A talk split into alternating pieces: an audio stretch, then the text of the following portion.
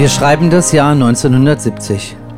Zwei junge Manager werden beauftragt, ein kurz vor dem finanziellen Ruin stehendes Hotel auf einer unbekannten Insel zu retten. Sie entwickeln ein Konzept, das in der gesamten touristischen Welt Spuren hinterlässt und Druck zu konzeptionellen Anpassungen erzeugt. Eine Gegenwelt wird kreiert, eine Annäherung an eine soziale Utopie, in der sich jeder duzt. Durch die Kommunikation werden Freundschaften für das Leben auch mit Angestellten geschlossen. Es wird fast alles zurückgelassen, was im wirklichen Leben gebraucht wird. Die Zimmer sind einfach und oft spartanisch. Bezahlt wird mit Perlengeld. Der Animateur entsteht als ein neues Berufsbild. Er bietet die verschiedensten Sportprogramme an, bringt die Gäste zusammen und er ermutigt sie sogar, auf einer Bühne aufzutreten, wo sie im Rampenlicht stehen und von vielen hundert Zuschauern Applaus erhalten. Es entsteht ein touristischer Zauber, der immer mehr Anhänger findet. Täglich zelebriert wird der Clubtanz. Spätestens mit ihm wird man Teil einer Familie, Teil der Robinson-Familie.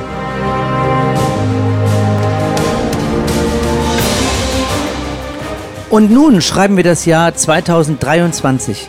Wir blicken zurück auf 53 Jahre Robinson, auf Emotionen, die in der sonstigen Ferienhotellerie unbekannt sind. Wir blicken zurück auf 53 Jahre einer faszinierenden Idee, die sich immer weiterentwickelte und mittlerweile zu einer starken Marke geworden ist. Von den zwei jungen Managern des Jahres 1970 ist heute einer bei uns im Studio von Robinson FM.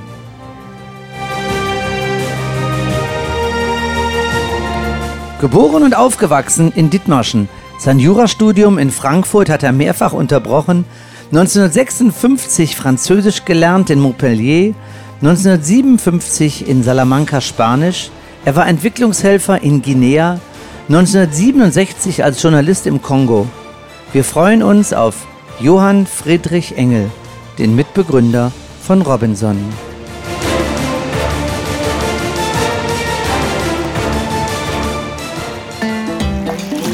Live aus dem Robinson Club. Dein Radio für Soma Bay. Robinson FM 102,0. Sonntagmorgen, kurz nach 9 Deutschland, kurz nach 10 ist es auch hier bei uns schon in Soma Bay, wie in einigen anderen Ländern auch. Egal, wo ihr uns zuhört und euch eingeschaltet habt, wir freuen uns sehr, dass ihr dabei seid bei einer ganz besonderen Sendung, denn zum ersten Mal macht Robinson FM etwas, was wir, wo wir ganz stolz drauf sind, dass wir eine Exklusivsendung haben mit dem Gründer, einem der beiden Gründerväter von Robinson. Und ich begrüße ihn jetzt am Telefon ganz herzlich. Guten Morgen, Johann Friedrich Engel. Guten Morgen. Guten Morgen. Eine erste Frage mal, wo rufen wir dich denn jetzt an? Wo bist du denn gerade, Johann? Du, ich sitze am Schreibtisch in Rostock bei grauem, kaltem Wetter und ich hoffe, ihr habt Besseres. Oh ja, das kann man sagen. Das ist ja wirklich hier der Vorteil in Ägypten. Es ist ja immer Sonne. Man geht abends ins Bett und weiß, am nächsten Tag scheint die Sonne. Das ist jetzt natürlich bei euch ein bisschen was anderes in Rostock. Wir wollen ein bisschen heute mit dir sprechen, oder ein bisschen viel sogar. Wir haben ja die Zeit, um über Robinson zu sprechen, über deine Zeit, 23 Jahre Geschäftsführer mit Wolfgang Arthur Moenkel, 1970 gegründet. Aber bevor wir dazu kommen, wollen wir natürlich ein bisschen was über den Menschen Johann Friedrich Engel erfahren, damit auch unsere Zuhörer ein Bild davon bekommen, was für eine Person, was für ein Charakter ist das denn gewesen, der dann 1970 Robinson begründet hat. Und deswegen würde ich mal die erste Frage gerne stellen. Johann Friedrich Engel, übrigens, wir duzen uns, liebe Zuhörer, weil wir uns schon so lange kennen und deswegen ist das also möglich, dass ich ganz freundschaftlich ihn duze. Jetzt die erste Frage, wie kamst du überhaupt zum Tourismus, Johann? Du, ich glaube, das wurde mir in die Wiege gelegt. Reiselust, Abenteuerlust. Schon als 14-jähriger Schuljunge bin ich durch ganz Europa getrampt, vom Nordkap bis nach Marokko. Und merkte natürlich, dass man Sprachen sprechen muss, wenn man durch die Welt will. Studierte dementsprechend in Frankreich Französisch, anschließend Spanisch in Spanien. Mhm. Und du hast begriff die Chance, in die Entwicklungshilfe nach Guinea zu gehen. Nach Guinea zu gehen? Ich bin ein halbes Jahr dort tätig gewesen, habe meinen Assessor gemacht und einen Job in Paris angetreten. Okay. In einer Anwaltskanzlei. In welchem Jahr war das? Das war im Jahr 1968. Mhm. Ich merkte nach relativ kurzer Zeit, dass ich nochmal französisches Recht studieren müsse, wozu ich nun wirklich keine Lust hatte. Und da fiel mir durch Zufall eine Anzeige der TUI in die Hände, die suchten Trainees. Voraussetzung war, dass sie eine abgeschlossene Berufsausbildung hatten oder ein abgeschlossenes Studium. Also, das nochmal zur Wiederholung, ganz kurz. 1969? Zur Vorstellung eingeladen und bekam den Job. Okay, also, das war 1969, wo du eine Anzeige gelesen hast, es wird ein Trainee bei der TUI gesucht. Und da hast du dich beworben. Warum hast du das getan, um von Frankreich wegzugehen, wo du als Jurist gearbeitet hast, um dann bei der TUI als Trainee anzufangen? Naja, ich hatte zwar Jura studiert, aber an diese trockenen Paragraphen konnte ich mich nicht gewöhnen. Wie gesagt, die Abenteuerlust, die Reiselust, die steckten mir im Blut. Und ich nahm das als ein Zeichen des Zufalls oder des Schicksals, wie man will, und stürzte mich in dieses Thema Touristik. Das war überhaupt nicht, wie gesagt, bei der TUI und wurde auch eingestellt. Gut, das war 1969, praktisch ein Jahr schon bevor Robinson gegründet wurde. Und das fragt man sich natürlich, was hast du als Trainee in dem einen Jahr getan, um dann 1970 schon berechtigt zu werden, eine neue Hotelmarke aufzubauen? Wie kam es dazu? Naja, die Trainee-Zeit war im Grunde genommen wie eine Handwerkslehre. Ich wurde durch sämtliche Abteilungen geschleust, habe eine Menge gelernt, aber entscheidend waren Reisebüro und Reiseleitung. Im Reisebüro saß ich neben einem sehr erfahrenen Reisebürokaufmann, der mir beibrachte, die Kundenwünsche zu hinterfragen und das passende Angebot zurechtzustellen. Und in der Reiseleitung, ich wurde nach Teneriffa geschickt, merkte ich rasch, dass es um mehr ging, als die Reise der Gäste zu organisieren, sondern es ging darum, den noch damals, es waren 25 Jahre nach dem Krieg, und die meisten Reisenden waren ohne jede Reiseerfahrung, die Reiseinhalte darzustellen. Also dafür zu sorgen, dass sie das Land kennenlernten, dafür zu sorgen, dass sie Abwechslung fanden, dass sie irgendwelchen Aktivitäten nachgehen konnten. Ich merkte also, dass der Rahmen dessen, was die Veranstalter damals boten, nicht ausreichte. Und begann also für mich in dieser Zeit, die wahren Urlaubswünsche zu hinterfragen. Dann, wenn ich mal kurz zusammenfassen kann, Johann Friedrich Engel hat also praktisch so drei Kompetenzen in seinem Leben aufgebaut, nämlich einmal oder Eigenschaften entwickelt, nämlich einmal die ungebändigte Reiselust, die ja bis heute da ist, dann ein Jurastudium gepaart durch Erfahrungen, Auslandserfahrungen in verschiedenen Ländern und dann eben noch von der Pike auf nochmal gelernt, das touristische Geschäft und das Erkennen von Urlauberwünschen. Kann man das so zusammenfassen? Das ist in Ordnung, das war im Grunde genommen der Background, auf dem ich jetzt stand. Mhm. Muss dazu sagen, das Glück und der Zufall kamen mir zu Hilfe. Ja. Es hatte sich also innerhalb der TUI, die ja gerade gegründet worden, herumgesprochen, dass da ein Trainee war, der Spanisch sprach und zugleich Volljurist war. So wurde ich mehr und mehr befragt, wenn es um irgendein kleineres oder größeres juristisches Problem ging. Und so wurde eines Tages vom Vorstand an mich folgendes Problem herangetragen. Das, Johann, jetzt muss ich dich unterbrechen, weil wir das nach dem nächsten Song machen. Denn jetzt kommen wir ja schon zur Gründung von dem ersten Robinson Club, wie es dazu gekommen ist. Aber dafür wollen wir ein bisschen Musik hören, das einmal durchatmen. Und ich möchte auch allen Zuhörern sagen, die Musik, die wir heute spielen, hat natürlich auch einen speziellen Hintergrund. Denn ich habe das auch mit vielen Robinson-Legenden ausgetauscht, was wir denn heute so spielen können, was angemessen ist in dieser Sendung, wo wir so auf so viele Jahre zurückblicken. Der nächste Song, Sunshine Reggae, was wir zuerst gehört haben, ist übrigens einer der Lieder, der in allen Clubs immer wieder auch für Programmansagen benutzt wurde. Und der Song, der jetzt kommt, lieber Johann, vielleicht erinnerst du dich daran, der wurde morgens immer, wenn wir um 10 Uhr unsere Programmansagen am Pool gemacht haben, wo das Programm laut vorgelesen wurde, für die Gäste sitzend im Restaurant, wurde dieser Song ganz viele Jahre in vielen Clubs gespielt. Und den spielen wir jetzt. Hier ist Robinson FM mit Lovely Day und das ist Bill Withers. Und heute exklusiv live im Robinson FM Johann Friedrich Engel, der uns gleich erzählen wird, wie der erste Robinson Club Jandia Playa unter seiner Führung und mit wem noch entstanden ist. Flossen her! Ich will ins Meer! Kein Problem. Bei uns im Robinson Club Soma Bay wartet unser Hausriff nur wenige Meter vom Strand entfernt auf dich. Du wirst einen Schnorcheltauchgang erleben, von dem andere nur träumen können.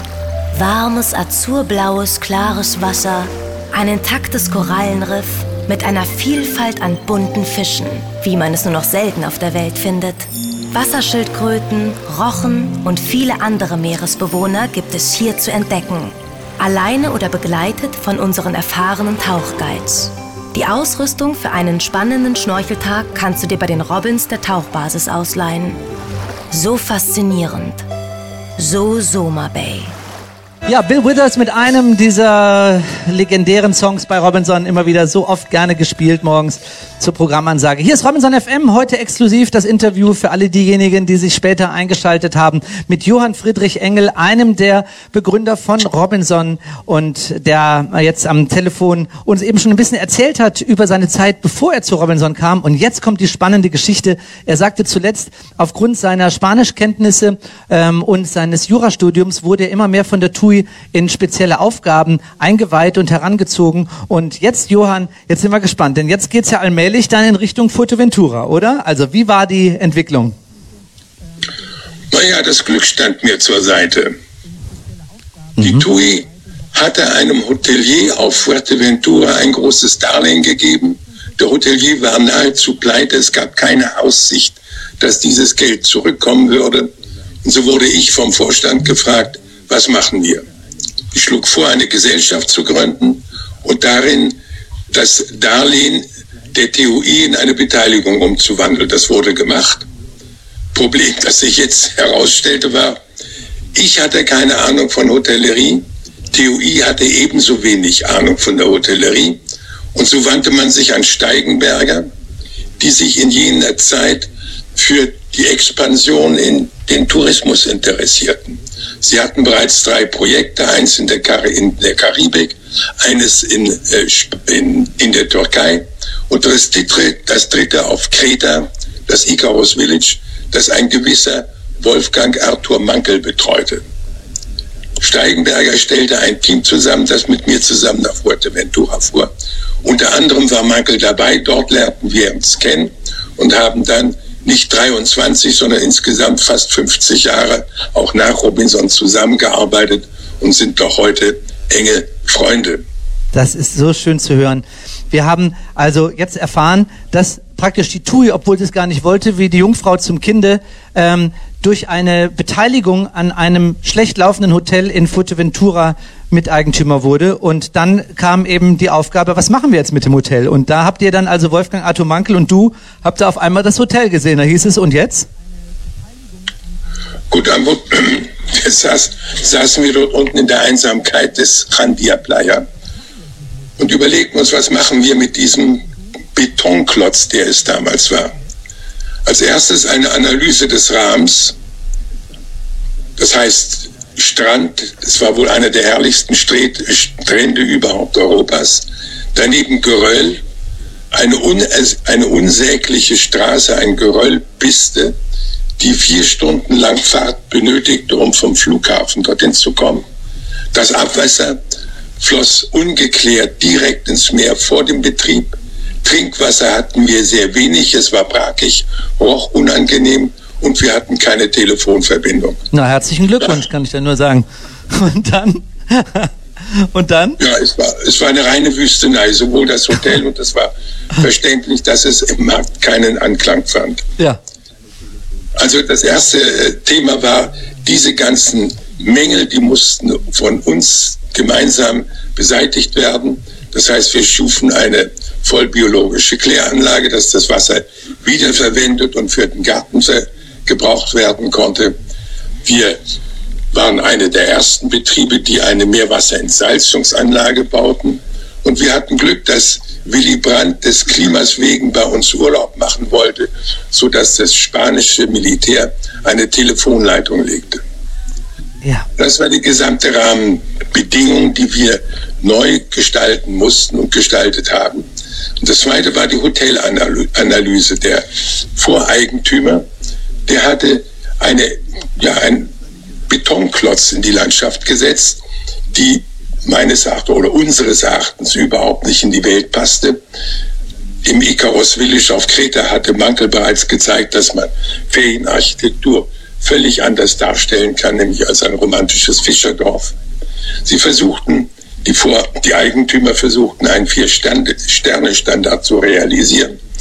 Mit einem Portier in Uniform vor dem Haus, aber ohne Inhalte, die über eine reine Verpflegung und Übernachtung hinausgingen. Und wir beobachteten Folgendes. Wir hatten einen winzigen Pool von knapp 100 Quadratmetern und 60 Zentimeter Tiefe mit übel riechendem Wasser. Und einen herrlichen Strand, den wohl herrlichsten überhaupt in der Touristik. Und wunderten uns, dass sich die wenigen Gäste, die wir hatten, nicht an den Strand begaben, sondern um diesen Pool lagen. Und durch Hinterfragen fanden wir heraus, sie langweilten sich. Und sie suchten also eine Abwechslung im Gespräch mit den anderen Gästen. Parallel zu diesem Engagement und zu der Problemlösung auf Randia baute Moenkel weiter an dem Icarus Village auf Kreta, einem wirklich absoluten Vorzeigebetrieb, der Geschichte schrieb.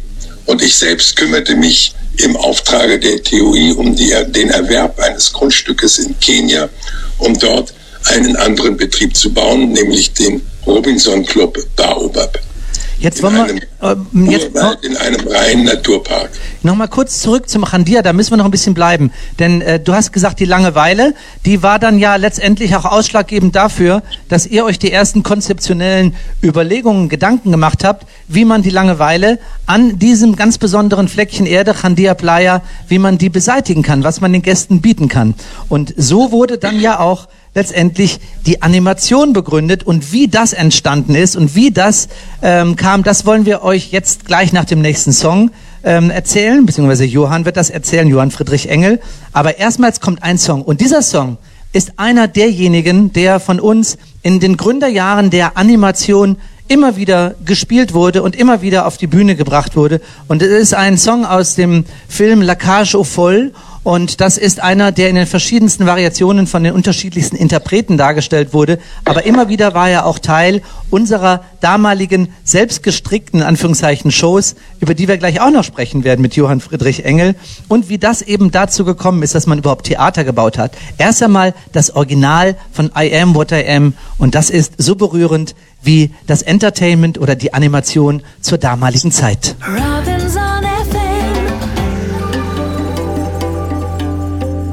Wir kriegen so viele Rückmeldungen. Gerade schreibt Sunny, der jetzt in Dubai lebt und auch da zuhört, dass er sagte, 1989 hat er das im Kylini aufgeführt. Und das sind eben diese Emotionen, die wir jetzt auch heute mit ganz vielen Hörern teilen. Und auch für viele sind diese Emotionen ja auch neu. Denn so einen Rückblick auf 50 Jahre Robinson, auf die Entstehungsgeschichte, hat es im Radio ja auch noch nie gegeben. Zumindest meines Wissens nach, dass wir 1,5 Stunden plaudern können mit Johann Friedrich Engel, einem der Mitbegründer, gemeinsam eben mit Wolfgang Arthur Moenkel, 23 Jahre lang Geschäftsführer von Robinson von 1970 bis 1993. Vor dem Song waren wir stehen geblieben, dort, wo es dann hieß, die Menschen waren lieber im Randia Playa an dem 80 Zentimeter tiefen und nur 100 Quadratmeter großen Pool mit nicht gut riechendem Wasser als an dem herrlichen Strand. Und Johann sagte, ja, das machen sie, weil sie die Gesellschaft suchten, die Kommunikation. Johann, jetzt ist die Frage, wie seid ihr denn dann den Bedürfnissen entgegengetreten? Was habt ihr denn getan für die Gäste?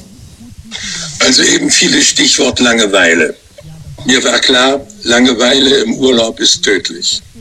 Also bat ich die TUI, mir zwei Reiseleiter aus Teneriffa aussuchen zu dürfen, von denen ich erwarten durfte, dass sie Stimmung in die Bude bringen, dass sie Dinge veranstalten.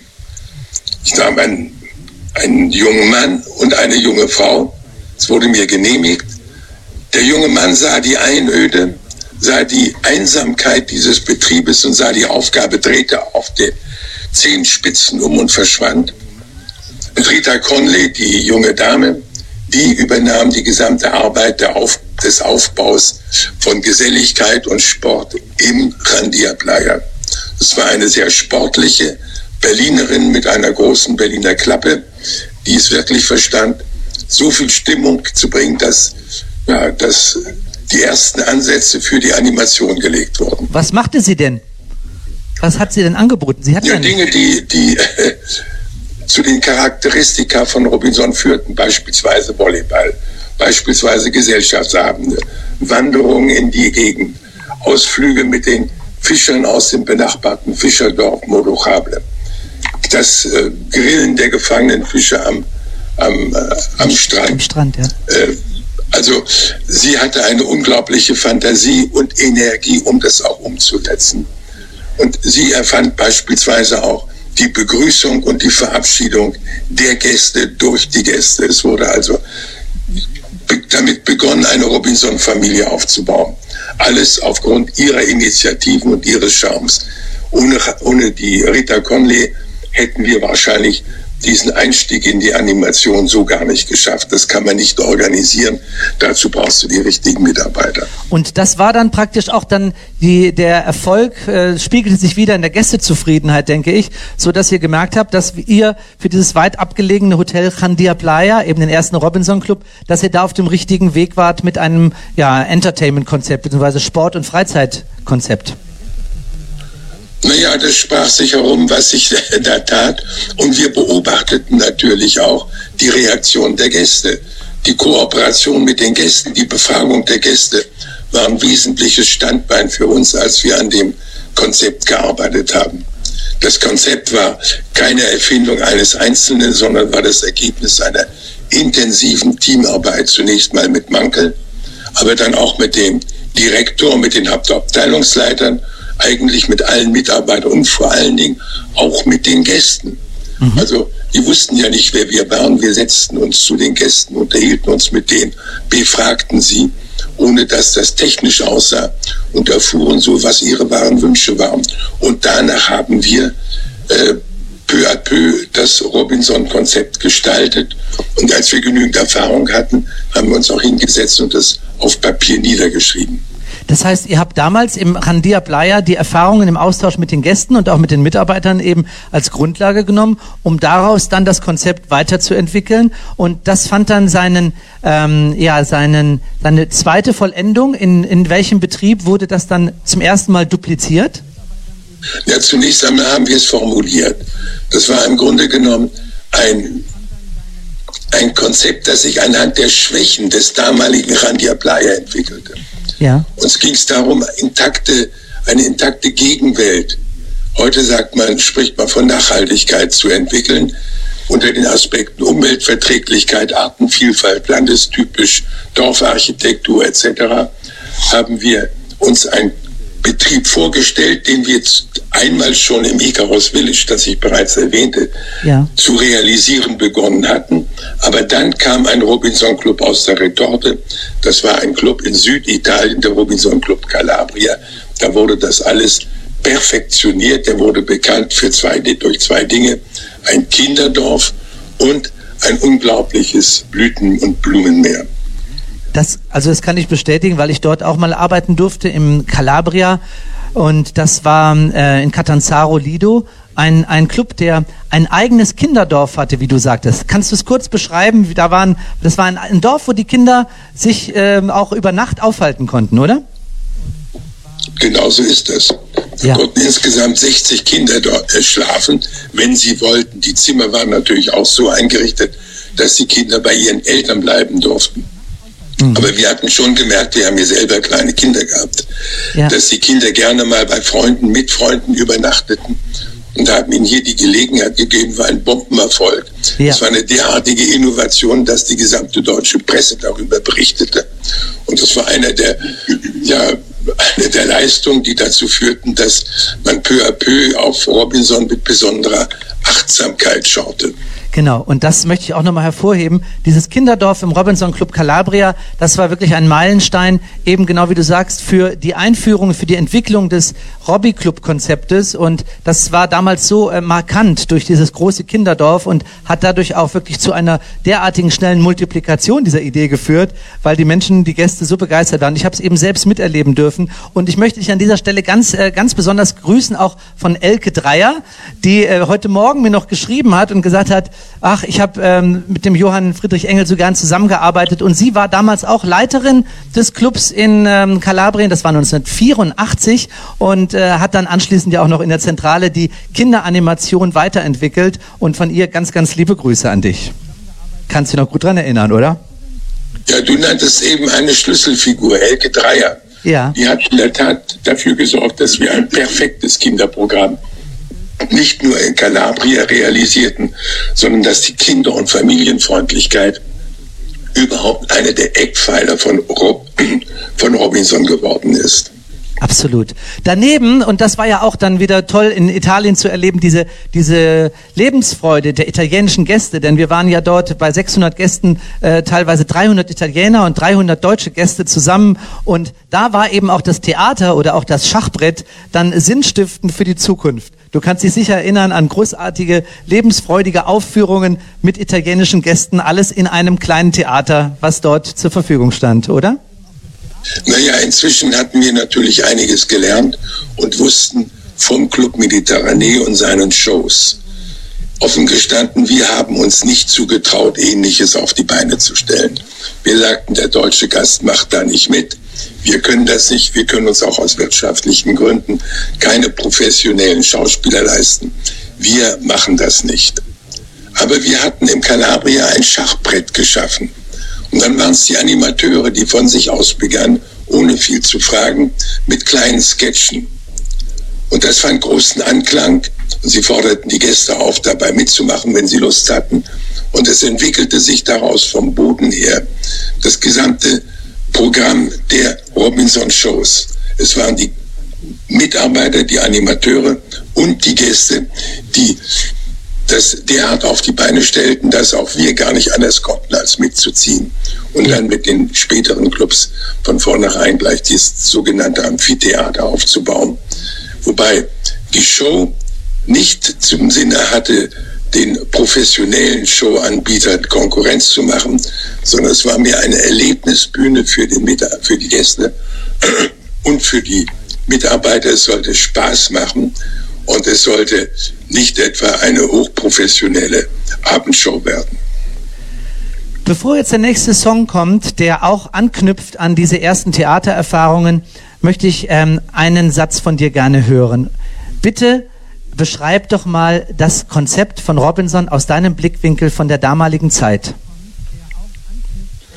Naja, das Kern unseres Angebotes war eine gesellige, lockere Atmosphäre zu schaffen in einer Gegenwelt. Das heißt, einer Welt, die anders aussah als die Alltagswelt, aus der unsere Gäste kamen.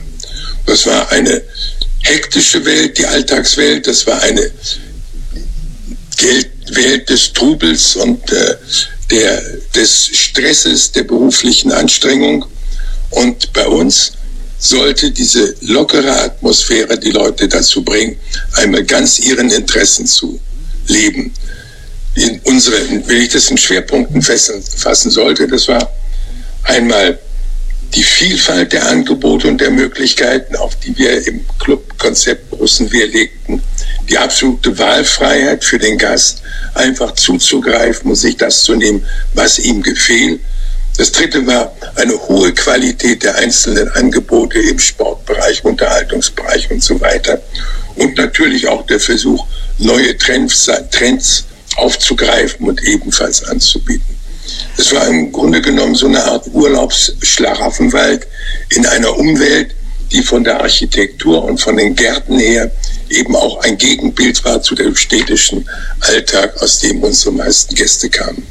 Also das waren die Grundsätze, wie damals Robinson entstanden ist und was man für Ziele entwickelt hat, entwickelte sich ja auch gerade aus einem Hotel, wie wir eben gehört haben, Jandia Playa, das gar nicht euren Erwartungen entsprach, weil es ein Betonklotz war und dort habt ihr eben aber auch schon das dann sprichwörtliche Robinson-Leben eingehaucht. Wir machen jetzt einen Song, der auch etwas widerspiegelt Geschichte bei Robinson. Ich weiß noch, die 80er Jahre, die waren ja geprägt von Travestie und von großen Shows wie eben La Cage aux Folles war ja ein Beispiel dafür. Mary and Gordy, die waren richtungsweisend für ganz, ganz viele Entertainment-Programme auf der Bühne abends und da haben wir einen Titel gemeinsam ausgewählt mit vielen anderen Weggefährten und der heißt, meistens ist gar nichts dahinter. Endlich Urlaub. Zur völligen Entspannung fehlt dir nur noch eine Massage und Ruhe? Dann bist du in unserem Spa-Bereich genau richtig. Ansprechend gestaltete Ruheoasen laden dich ein, dich auf weichen Sonnenbetten fallen zu lassen und den Urlaub zu genießen, von dem du lange geträumt hast. In unserer Panoramasauna hast du einen traumhaften Blick auf das Rote Meer, während unsere Robins Aufgüsse für dich aufbereiten. Außerdem stehen dir eine finnische Sauna oder das Dampfbad zur Verfügung, um deine Lebensgeister von innen heraus zu wecken und deine Seele baumeln zu lassen. Eine Entspannung der Extraklasse versprechen unsere Massagen, bei denen du zwischen landestypischen, exotischen oder klassischen Behandlungen wählen kannst, die ihre gewünschte Wirkung garantiert nicht verfehlen werden. So entspannend, so Soma Bay. Wir sprechen heute exklusiv in Robinson FM in unserer Sonntags-Live-Sendung direkt aus dem Robinson Club Soma Bay mit Johann Friedrich Engel, einem der Mitbegründer von Robinson. 1970 ist das alles entstanden, wie wir jetzt gehört haben, und bis 1993 war er mit Wolfgang Arthur Moenkel gemeinsam der Geschäftsführer von Robinson. 23 Jahre lang. Es ist ja eben uns auch bekannt geworden, dass Johann Friedrich Engel als Weltenbummler sehr viel Interesse an unterschiedlichen Kulturen, Religionen hat. Er hat übrigens auch eine Frau, eine Französin geheiratet, eine promovierte Anthropologin, und da kommen natürlich ganz viele Interessen auch noch zusammen, und deswegen hat das Thema Kultur und Naturerlebnisse bei Robinson auch einen ganz hohen Stellenwert, und das haben wir auch Johann Friedrich Engel zu verdanken. Stimmt's, Johann? Ja. Eine kurze, klare Antwort. War das jetzt eine Frage? Ja, also, ich möchte gerne, ja, du hast recht. Das war so. Reisen ohne Kulturerlebnis ist für mich fast undenkbar. Und war natürlich in der Wüstenei von Chandia an Kultur nicht viel zu bieten. Nur eine Wanderung in eins der typischen Fischerdörfer. Und das war es dann schon. Vielleicht noch eine alte Kirche, die dort stand. Aber wir begannen damit, Klassikkonzerte am Abend am Strand zu bieten. Wir begannen darüber nachzudenken, Vorträge über die Insel anzubieten. Ja. So richtig kulturell aktiv wurden wir allerdings erst im Rahmen des Ausbaus der Robinson-Club-Kette. Da will ich besonders hervorheben Kreta mit seiner minoischen Kultur und dann die Clubs in der Türkei. Die Türkei mit einer 3.000, 4.000 Jahren alten Kulturgeschichte war natürlich das absolute Eldorado. Sowohl Çamyuva als auch Pamphylia waren Ausgangspunkte für kulturelle Erlebnisse von einzigartig, möchte ich sagen. Das war so reich oder ist so reich, dieses Land, dass wir sogar einen Club gründeten, der sich ausschließlich mit dem Thema Landschaft und Kultur beschäftigte, nämlich den Robinson Lodge Kappadokia, inmitten von dieser Zipfelmützenwelt, in die die antike unterirdische Städte, Klöster, Tempel etc. von einer unglaublichen Pracht hineingekratzt und geschnitten hatte. Damals haben wir das entdeckt, heute ist Kappadokia einer der Hotspots der türkischen Tourismuswelt überhaupt. Ja. Naja, wir sind dann in Zielgebiete gegangen wie Ceylon, Mexiko, die ebenfalls alte Kulturen für uns sehr fremdartig, aber faszinierend angeboten haben. Und da war dieses kulturelle Erlebnis neben dem Ausruhen, neben dem Strand und der Clubatmosphäre das entscheidende Leistungsangebot überhaupt. Du hast dich ja auch dann immer wieder in den Anlagen als Umweltschützer sehr profiliert und hast dafür gesorgt, dass Robinson von Anfang an eben einen sehr hohen Stellenwert auf Umweltschutz legt. Wie hat sich das zum Beispiel... Das war nicht nur ich, sondern das war grundsätzliches Einverständnis all derjenigen, die irgendetwas bei Robinson zu sagen hatten. Also Moenkel an erster Stelle, also ich genauso. Und du siehst es ja auch an dem Papagei, der für uns Sinnbild war, von einer unberührten, wunderschönen Natur. Für uns schon einfach aus praktischen Gründen, wenn wir sagten, wir wollten eine Gegenwelt schaffen und uns die mitteleuropäischen Städte urbanisieren, Welten vor Augen gehalten haben, dann war es einfach Landschaft, Blumengärten, Parks etc. Im Baobab haben wir den Urwald so vorsichtig behandelt, möchte ich sagen, dass die Royal Garden Society of London ihn zu einem privaten Naturpark erklärt hat. Bei uns wurde kein Baum gefällt, sondern wenn er im Wege stand, haben wir um den Baum herum gebaut und haben den Baum dadurch selbst zu einem Urlaubserlebnis werden lassen. Das kann ich auch. Also man sprach damals nicht von Nachhaltigkeit, sondern von Umweltverträglichkeit. Und das war vom ersten Tag an ein wesentlicher Bestandteil unseres Konzeptes. Ich möchte das insofern auch nochmal hervorheben, wie ich das erlebt habe damals, als der Club Çamyuva eröffnet wurde und wir dann zum ersten Mal dort auf einer Dienstreise waren. Da war ich geblendet und beeindruckt zutiefst, wie tatsächlich die Zimmer so gebaut waren, dass man plötzlich in seinem Zimmer einen Baum stehen hatte oder die Dächer hatten Aussparungen, dass der Baum nicht gefällt werden musste, sondern durch das Dach durchwuchs und man hatte ja auch ein offenes Zimmer. Das war ja der Wohnbereich war ja unter freiem Himmel. Also wir wollten, dass man die Natur nicht nur sieht, sondern sie auch spürt, sie riecht, sie auf der Haut hat. Deshalb eben dieser offene Raum, von dem du gesprochen hast, im Çamyuva. Ja, und das war ja dann auch in anderen neuen Clubs, die dann gebaut wurden, richtungsweisend. Wenn wir jetzt mal in die Berge gehen, wo ihr dann ja auch in Clubs dann entwickelt habt, da ging es natürlich dann um auch Integration in das Land und auch die Kultur hervorzuheben. So wurde auch der Robinson Club Flesensee entwickelt in einem Bereich, wo kein Tourismus vorher war. Und den habt ihr ja auch entwickelt, wie zum Beispiel dann auch das Zeltlager. Wo war das? Haben wir das Zeltcamp Wo war das? Wo habt ihr ein Zeltcamp auch noch gehabt? Das Zeltcamp, das war im Baobab. Im Baobab, richtig. Ja. Im Baobab hatten wir in nicht allzu weiter Entfernung einen Nationalpark und an dessen Rand durften wir in einer völlig unberührten Landschaft ein eigenes Zeltcamp aufbauen und dort übernachteten dann unsere Gäste, wenn sie Lust hatten, und erlebten Afrika mit Ohren, mit allen Sinnen, kann ich nur sagen. Es war nicht nur abenteuerlich, sondern es war richtig schon faszinierend, wenn man nachts dort schlief und die Löwen brüllen hörte. Also ich fasse mal kurz zusammen, diesen Blog Kultur bei Robinson, sicherlich mit initiiert und mit beeinflusst und vorangetrieben durch die hohe Affinität von Johann Friedrich Engel, Lust am Reisen, Lust auf Kulturen, auf Fremdartigkeit und das Näherbringen eben dieses an unsere Gäste. Und das alles hat sich wieder gespiegelt in, wie du auch sagtest, exemplarisch, besonders in der Türkei, wo ich damals erlebt habe, wie eindrucksvoll es war, wenn morgens die Exkursionen begannen und teilweise über 20 Robinsonaden-Mitarbeitern die verschiedensten Touren angeboten haben, von Jeep-Touren über Wanderungen oder Bike-Touren, und da morgens plötzlich 150 Gäste den Club verlassen haben, um die Kultur des Landes kennenzulernen. Aber, und damit kommen wir zum nächsten Song, es gab auch immer mehr, prominente oder interessante Menschen, die Bühnenerfahrung hatten, die uns auch ganz viel neue Ideen, neuen Input gegeben haben. Und so entstanden ganz tolle neue Impulse. Und ich möchte jetzt einen Song vorspielen, der exemplarisch ist. Wir hatten ihn auch letzte Woche schon in der Sendung, aber jetzt noch einmal. Und zwar ist das der Eristock Loser von den Blackfoes, einer, der jetzt auch 50 Jahre Bühnenjubiläum in diesem Jahr feiert. Und er hat einen Text geschrieben nach seinen insgesamt 27 Besuchen in verschiedenen Clubs, und diesen Song, den hat er beim Galaabend, der ja auch immer was Besonderes für uns bei Robinson ist, hat er dann immer wieder vorgetragen, und achtet auf den Text und dann seht ihr, wie die Idee sich weitergetragen hat und was in dem Text angesprochen wird, was Robinson so ausmacht und warum dieses besondere Ferienerlebnis für viele unverzichtbar geworden ist.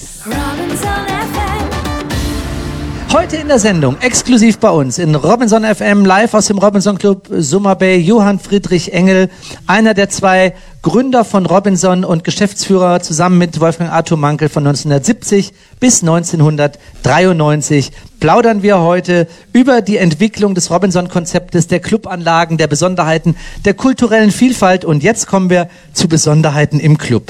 Lieber Johann, jetzt kommen wir zu den Themen, die Robinson so ausmachen. Achtertisch, Perlengeld, Papagei, die Abendshows. Also, fangen wir an mit dem Achtertisch. Das ist ja ein Symbol für Kommunikation, auch heute noch, 50 Jahre später. Wie kam es dazu?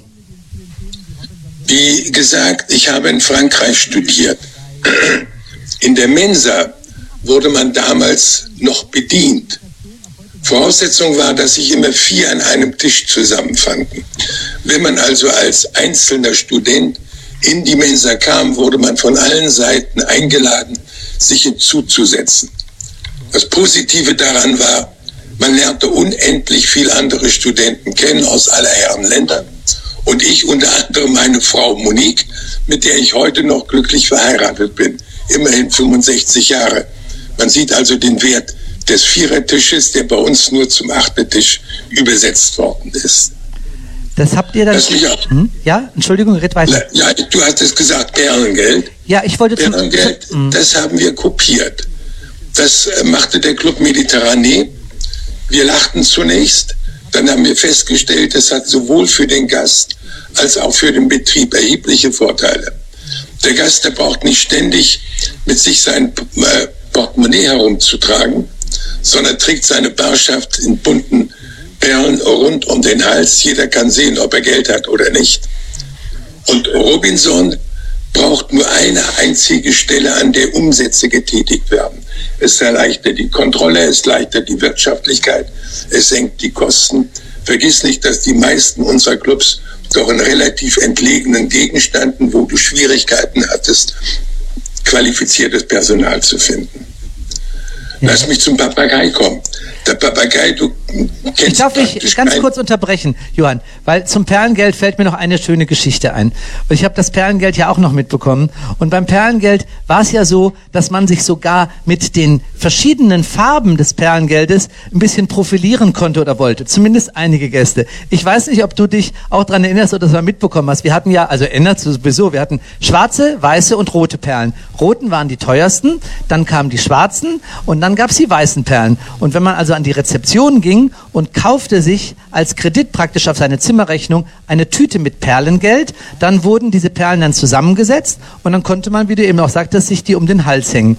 Und dann gab es Gäste, also das wirklich unvergesslich, die haben die weißen und die schwarzen Perlen weggenommen und haben sich eine große, protzige Perlenkette nur mit roten Perlen um den Hals gehängt und standen dann abends an der Barspitze und haben dann da ihre Show gemacht. Also, man konnte auch mit dem Perlengeld spielen und das wurde teilweise sehr erfolgreich getan. Jetzt kommen wir zum Papagei. Der Papagei hat uns lange begleitet. Wie kam es dazu? Nun, der Papagei, der ist nicht wegzudenken, wenn du an Robinson Crusoe denkst. Robinson Crusoes größtes Problem war die Einsamkeit auf der Insel, auf der er gestrandet war. Und da fing er einen Papagei oder der lief ihm über den Weg, das weiß ich jetzt nicht genau, und brachte diesem Papagei das Sprechen bei. Das war sein erster, sein zunächst einziger Freund. Außerdem steht der Papagei in seiner Schönheit, in seiner Fähigkeit zu sprechen, für die Beziehung zwischen Mensch und Natur. Für uns war ein Symbol für dieses Inselparadies, auf dem ja schlussendlich der Robinson gelebt hatte und was wir für unsere Gäste auch darstellen wollten. Wir haben dann in jedem Club einen Papagei an der Rezeption gehabt.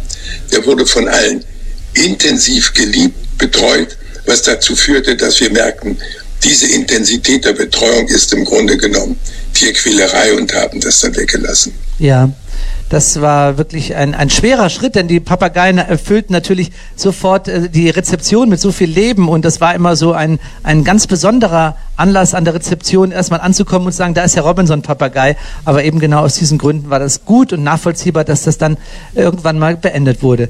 Jetzt kommen wir zum Duzen. Ich habe ja im Intro gesagt dieser Sendung, das Duzen, die Sozialutopie, die Gegenwelt, die ihr ja konzeptionell entwickelt und aufgestellt habt, dazu gehört eben bis heute immer noch das Duzen. Und wie kam es denn dazu? Du, wir müssen einen großen Schritt zurück tun. Das war vor 50 Jahren.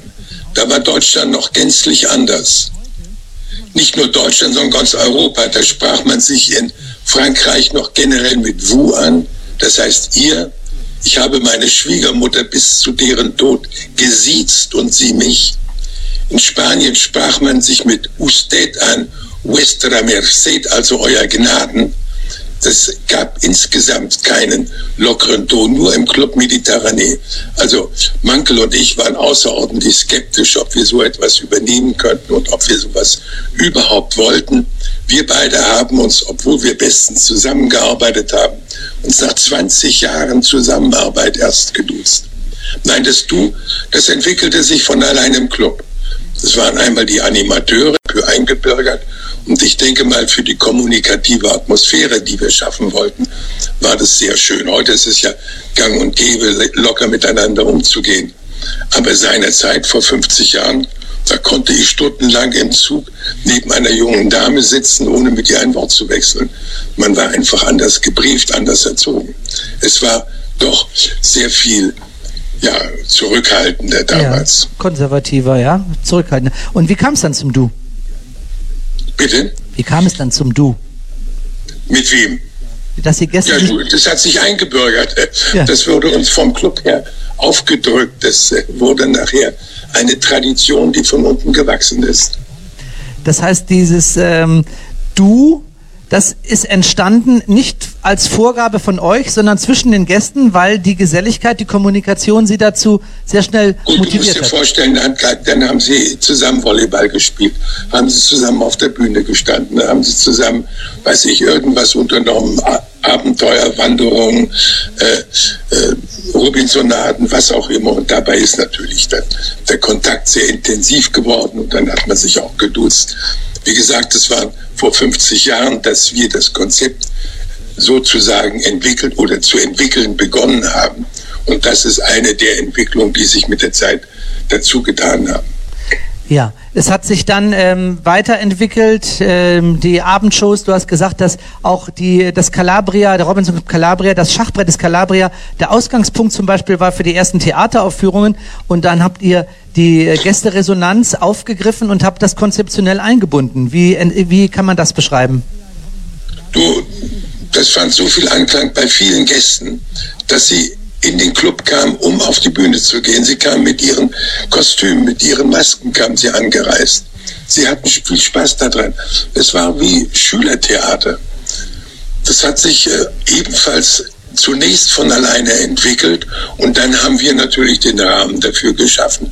Wohl wissend, wenn man jemanden in ein Kostüm steckt, kann er sich viel freier, viel lockerer benehmen, als wenn er in seiner Alltagskleidung auf der Bühne ist. Das heißt, wir haben Hilfestellungen gegeben, damit die Gäste das Vergnügen haben, sich auf der Bühne darzustellen, die Spannung vor dem Auftritt durchzuleben und anschließend natürlich auch den Applaus zu kassieren. Der Applaus war gewiss, denn alle wussten, das ist einer von uns.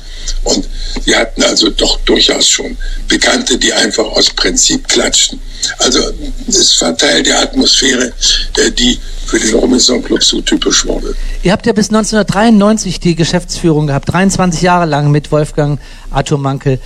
Jetzt mal eine persönliche Frage, wenn wir über Theater sprechen. Wenn du dann so in einem der neu gebauten Theater, wie zum Beispiel in der Türkei, da haben wir ja riesige Amphitheater dann entstehen lassen oder ihr habt sie geplant, riesige Theater, wo 800 oder 700 Menschen reinpassen. Wenn du dann in so einer Show saßt, hat es sich mit Stolz erfüllt, mit Freude? Oder wie ist das Gefühl eines Geschäftsführers, wenn er sieht, dass es alles in den letzten 20 Jahren, nehmen wir von 1970 bis 1990, unter seiner Führung entstanden? Also ich habe bei jedem Besuch im Club den Club genossen.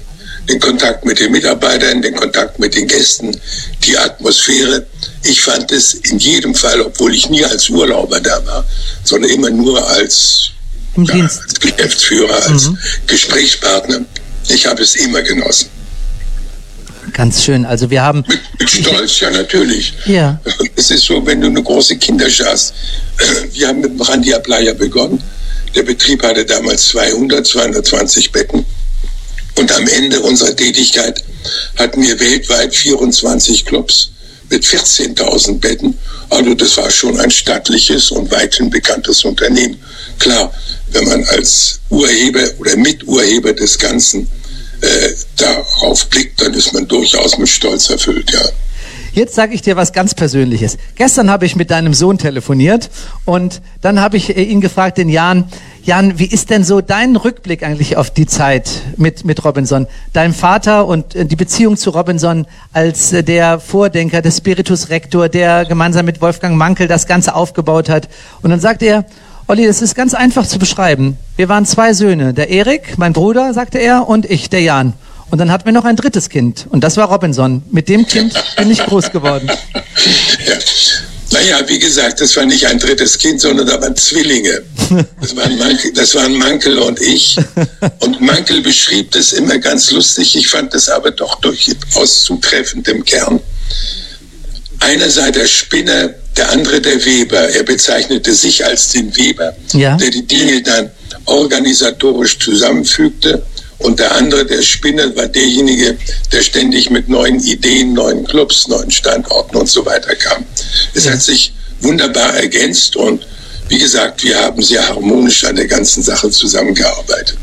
Ich denke, dass Theater, die großen Bühnenshows, die Gästeshows ein ganz wichtiger Erfolgsfaktor waren, um diese unvergleichliche Geselligkeit zu kreieren, die ja heute immer noch bei uns auf den Bühnen stattfindet, wo so viele Hunderte von Menschen immer wieder in die Theater kommen, um unsere Shows zu genießen und zu besuchen und diese Erlebnisse zu teilen mit 3, teilweise sogar 4 Generationen. Und das macht es ja eben auch so einzigartig, dass jeder seinen Spaß hat. Und ich möchte jetzt als nächstes einen Song spielen, den du sicherlich auch kennst und vielleicht ganz oft auch auf der Bühne gesehen hast. Als Robinson 40 Jahre alt wurde, vor 10 Jahren, haben wir in Fuerteventura eine große Feier gehabt und da wurde dieser Song auch gespielt, auch wieder von Gästen, denn wir haben nochmal eine Gästeshow wieder aufgelegt und das ist von Louis Armstrong, Uncle Satchmo's Lullaby.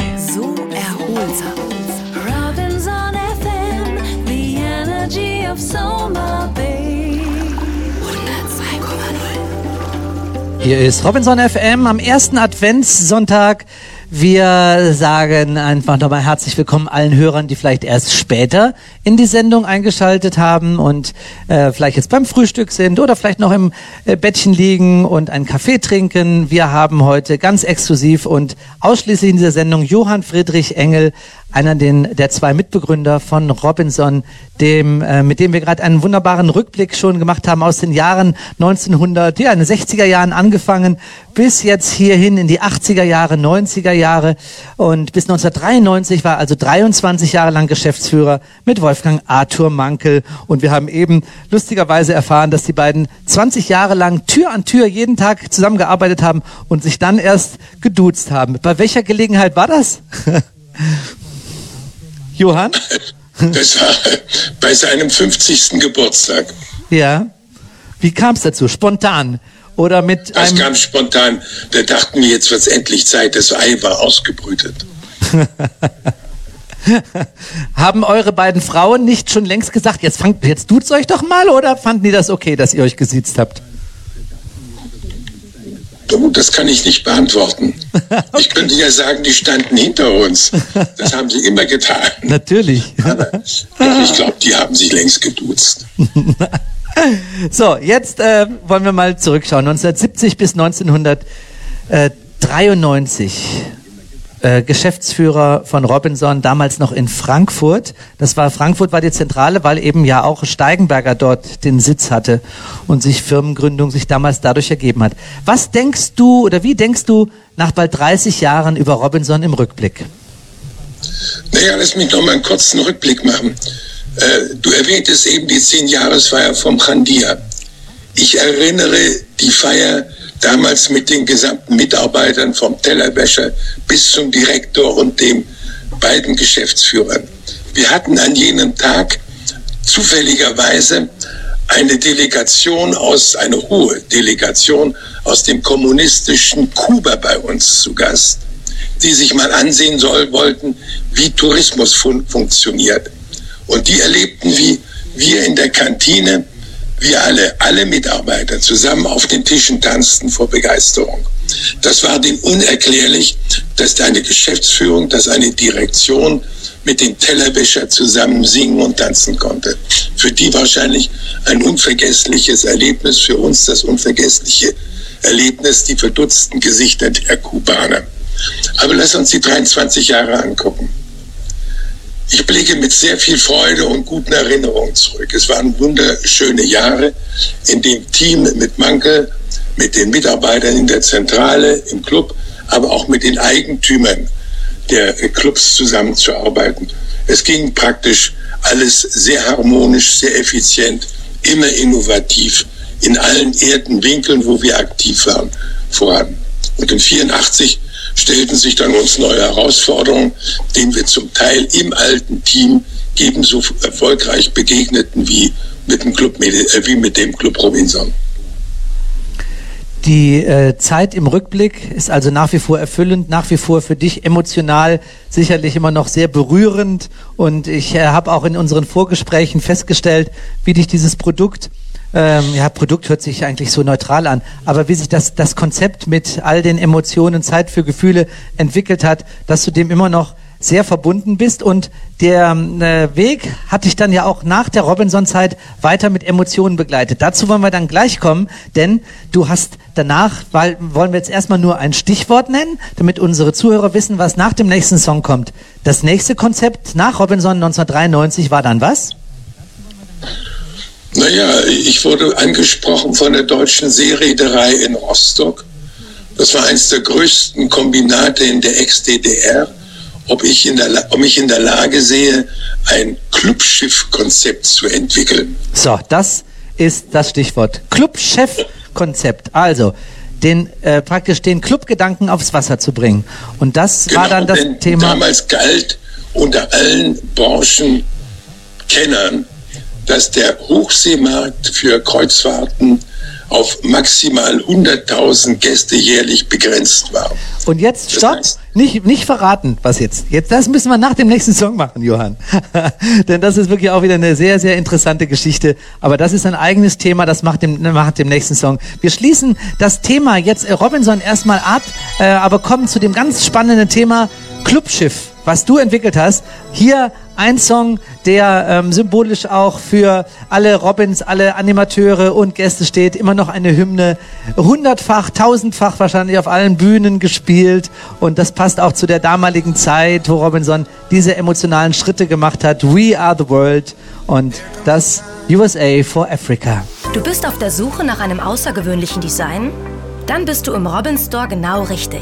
Bei unserem Schneider kannst du Entwürfe aus nachhaltig produzierten Stoffen persönlich auf dich zuschneidern lassen. Hol dir dein persönliches Stück Soma Bay in deinen Kleiderschrank, damit dich deine Freunde in Deutschland in dem einzigartigen Design bewundern können.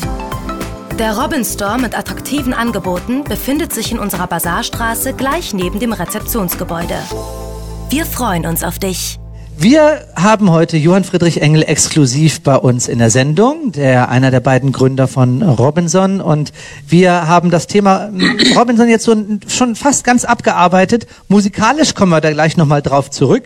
Aber Johann Friedrich Engel hatte angesprochen, dass er nach seiner Zeit bei Robinson, die 1993 endete, einen sehr spannenden neuen Auftrag bekam und jetzt geht es darum, einen Club auf dem Wasser zu machen. Also, Johann, jetzt sind wir gespannt. Wie hat sich das ergeben?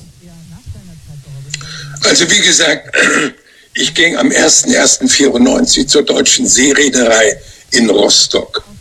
Die Deutsche Seereederei war damals die weltweit zweitgrößte Reederei mit 148 Frachtschiffen und 14.000 Mitarbeitern. Nur die Schiffe waren alle derart desolat, dass sie wirtschaftlich kaum noch zu betreiben waren. Sie hatte auch ein Kreuzfahrtschiff, das war die MS Arcona. Ein schönes Schiff, aber wie ich nach 2 Reisen feststellte, ein sterbendes Schiff für einen schrumpfenden Markt. Und in der Tat, die Branche war allgemein davon überzeugt, dass der Hochseemarkt insgesamt nicht mehr als 100.000 Gäste pro Jahr in Deutschland umfasste. Und in dieser Situation sah die Seederei, die ihre einzige Chance in der Entwicklung eines innovativen Kreuzfahrtkonzeptes, fragte mich, ob ich dazu in der Lage sei, das zu machen.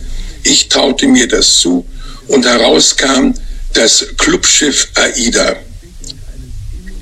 Das Clubschiff AIDA, das Konzept hat derart viel Erfolg gehabt, dass heute 14 Schiffe unter dieser Marke fahren mit insgesamt 1.300.000 Gästen im Jahr. 2019 ist es Marktführer in Deutschland geworden.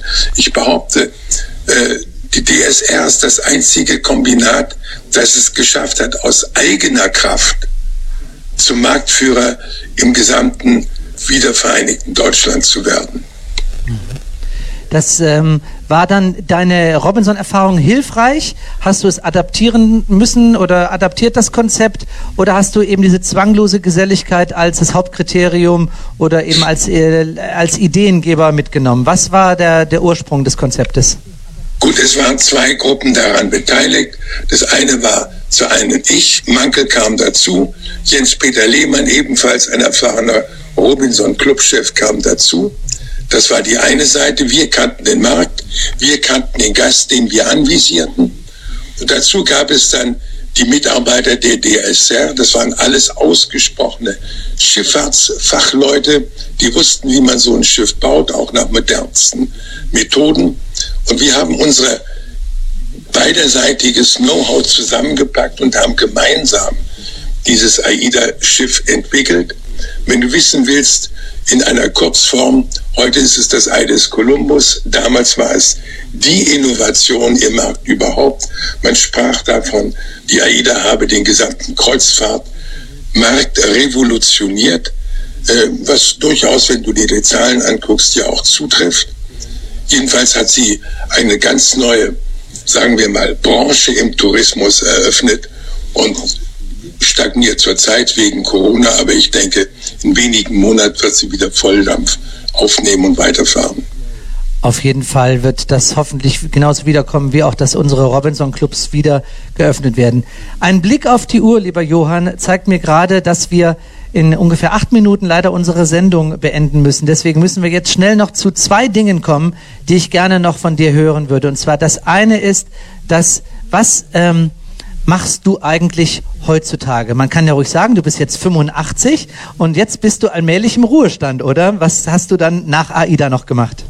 Na, ich habe bis vor einem Jahr gearbeitet, habe touristische Konzepte entwickelt, habe die Länder Kroatien und Montenegro betreut und dort die Masterpläne entwickelt, sowie einige Regionalpläne in beiden Ländern und dann kleinere Konzepte für Projekte innerhalb Deutschlands, sei es auf Rügen, sei es hier in Mecklenburg, sei es in der wunderschönen Stadt Görlitz, unten an der polnischen Grenze.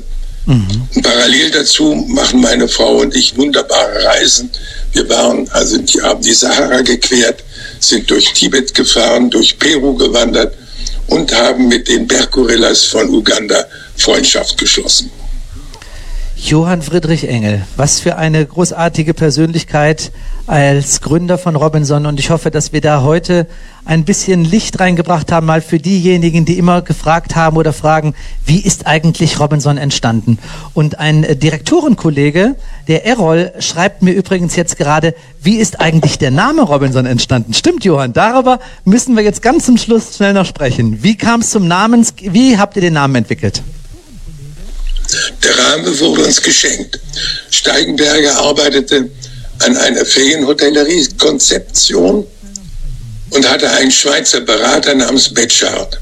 Und der hörte von unseren Überlegungen, hörte vom Brandia Playa und rief uns zu, nennt das Ding doch Robinson.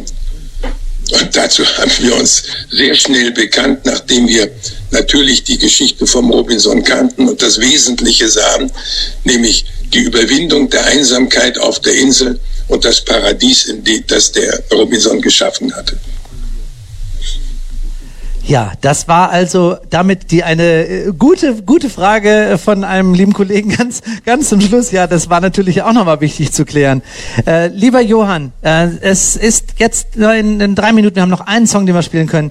Eine ganz große Ehre gewesen, eine ganz große Freude. Unser Radiomanager aus Deutschland sagt gerade, was ist denn heute los? Der Server läuft über und wir haben also so eine große Einschaltquote. An dieser Stelle möchte ich mich ganz herzlich auch wirklich ausdrücklich bei meinem lieben Kollegen in der Direktion beim Andreas bedanken, der das Ganze mit einer unglaublichen Euphorie und Spaß und mit einer Professionalität vorbereitet hat und dazu beigetragen hat, dass wir heute diese große Einschaltquote haben. Also vielen Dank, lieber Andreas.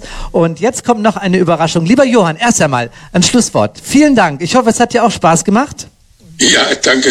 Bin etwas aufgeregt gewesen. Ja. Ja, das hast du aber so schön mit deinen vielen Geschichten so schön dargestellt. Also wir sind alle hoch berührt Und ich wünsche dir einen ganz schönen ersten Advent. Ganz herzliche Grüße an deine wunderbare Frau Monique. Und jetzt schließen wir mit dem neuen Robinson-Song, denn du weißt, es wurde ja seit vielen Jahren immer wieder neue Club-Songs entwickelt. Und dieser Song ist von Sascha. Und jetzt als Überraschung, Sascha ist nächste Woche bei uns live in der Sendung. Und damit sagen wir euch allen einen schönen herzlichen Sonntag, einen wunderbaren ersten Advent, Zeit für Gefühle in der Familie, in diesen besonderen Zeiten. Habt euch wohl und vielen Dank an Johann Friedrich Engel. Wir haben gemacht und getan und unser Leben geplant, dabei vergessen, was uns gefehlt hat. Jetzt wird das anders gemacht, die 7 Sachen gepackt, wollen dahin, wovon man uns erzählt hat.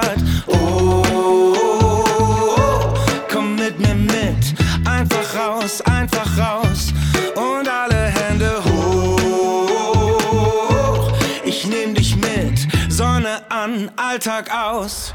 Ob Sommer oder Winter, das Glück ist, wo wir hinfahren. Wir sind hier, wir sind leicht, wir sind frei. Dem Horizont entgegen, Sonne in der Seele. Und ich weiß, dass hier wird, dass hier bleibt die beste Zeit.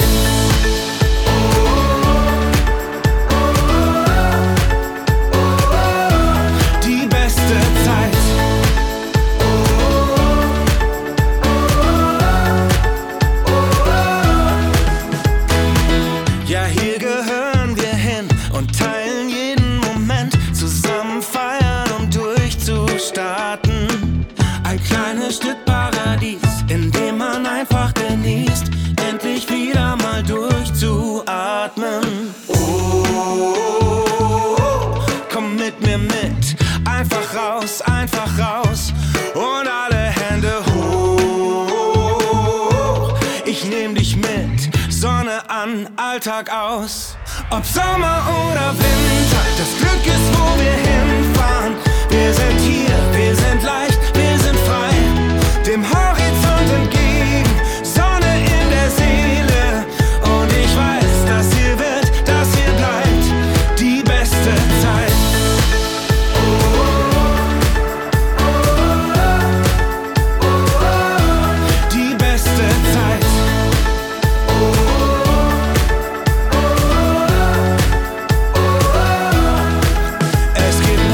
Was uns jetzt noch aufhält, immer weiter, egal was noch kommt, bis der Akku sich wieder auflädt. Wie im Traum sind wir auf und davon, wie Robinson. Ob Sommer oder Winter, das Glück ist, wo wir hinfahren. Wir sind hier, wir sind leicht, wir sind frei. Dem Horizont entgegen, Sonne in der Seele. Und ich weiß, dass hier wird, dass hier bleibt. Ob Sommer oder Winter, das Glück ist, wo wir hin.